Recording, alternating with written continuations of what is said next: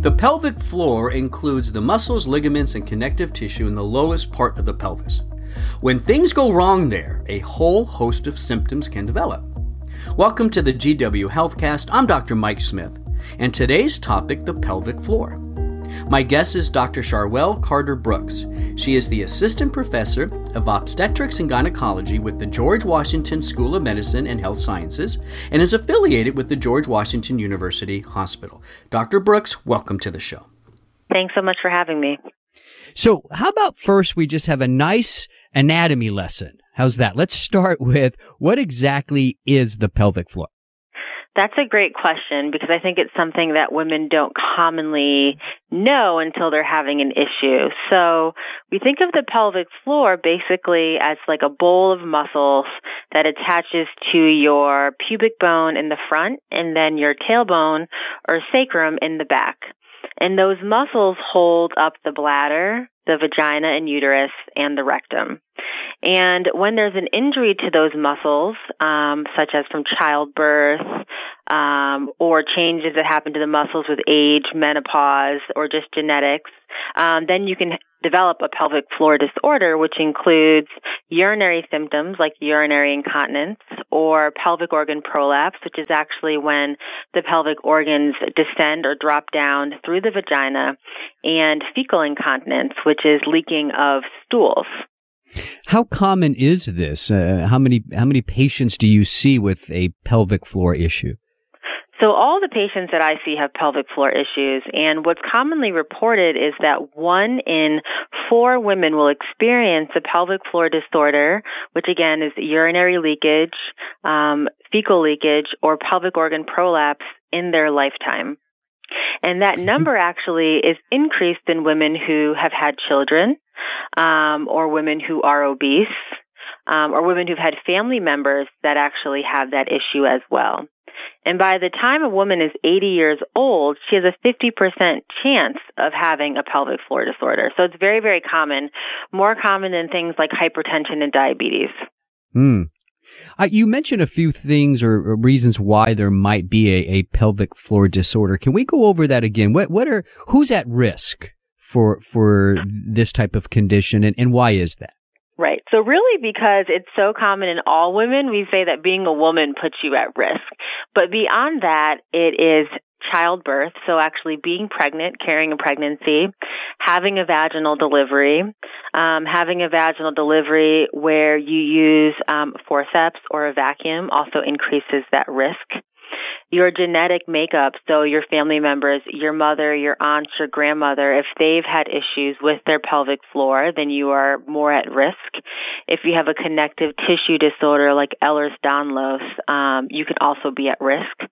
Obesity, smoking, because those affect the tissue and the muscle strength. And then actually going through menopause, so no longer making estrogen anymore, weakens the pelvic floor as well.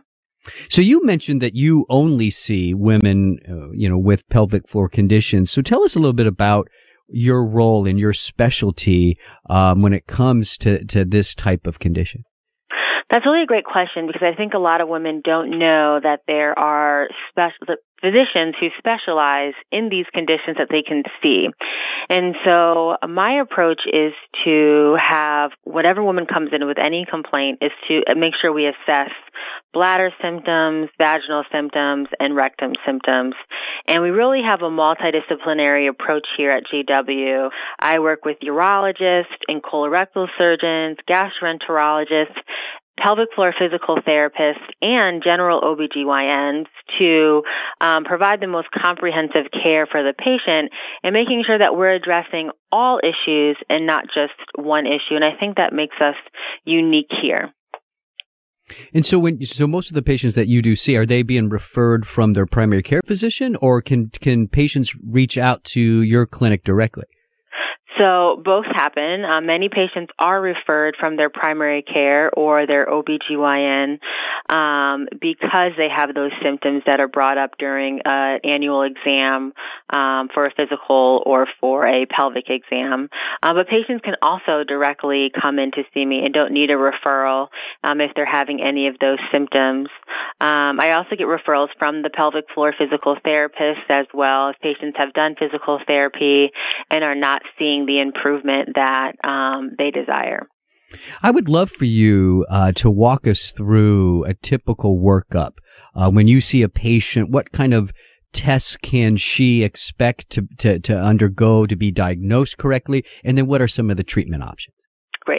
Um, so that will vary kind of based on what the patient's presenting symptoms are. But let's say somebody comes in um, that reports they're leaking urine or having urinary incontinence. So really, a large part of what we'll do is talk about your symptoms, um, when you're leaking, how often you're leaking, what you're using. Are you using pads? Um, are you using um, incontinence diapers? What you're drinking? How often you're going to the bathroom? Medications, past medical history. So a very thorough history of what's been going on. And then we always perform a pelvic exam which is kind of a standard pelvic exam that women will have with a gynecologist. But we look for things like pelvic organ prolapse, changes in the vagina from not making enough, uh, not having enough estrogen, which is called atrophy.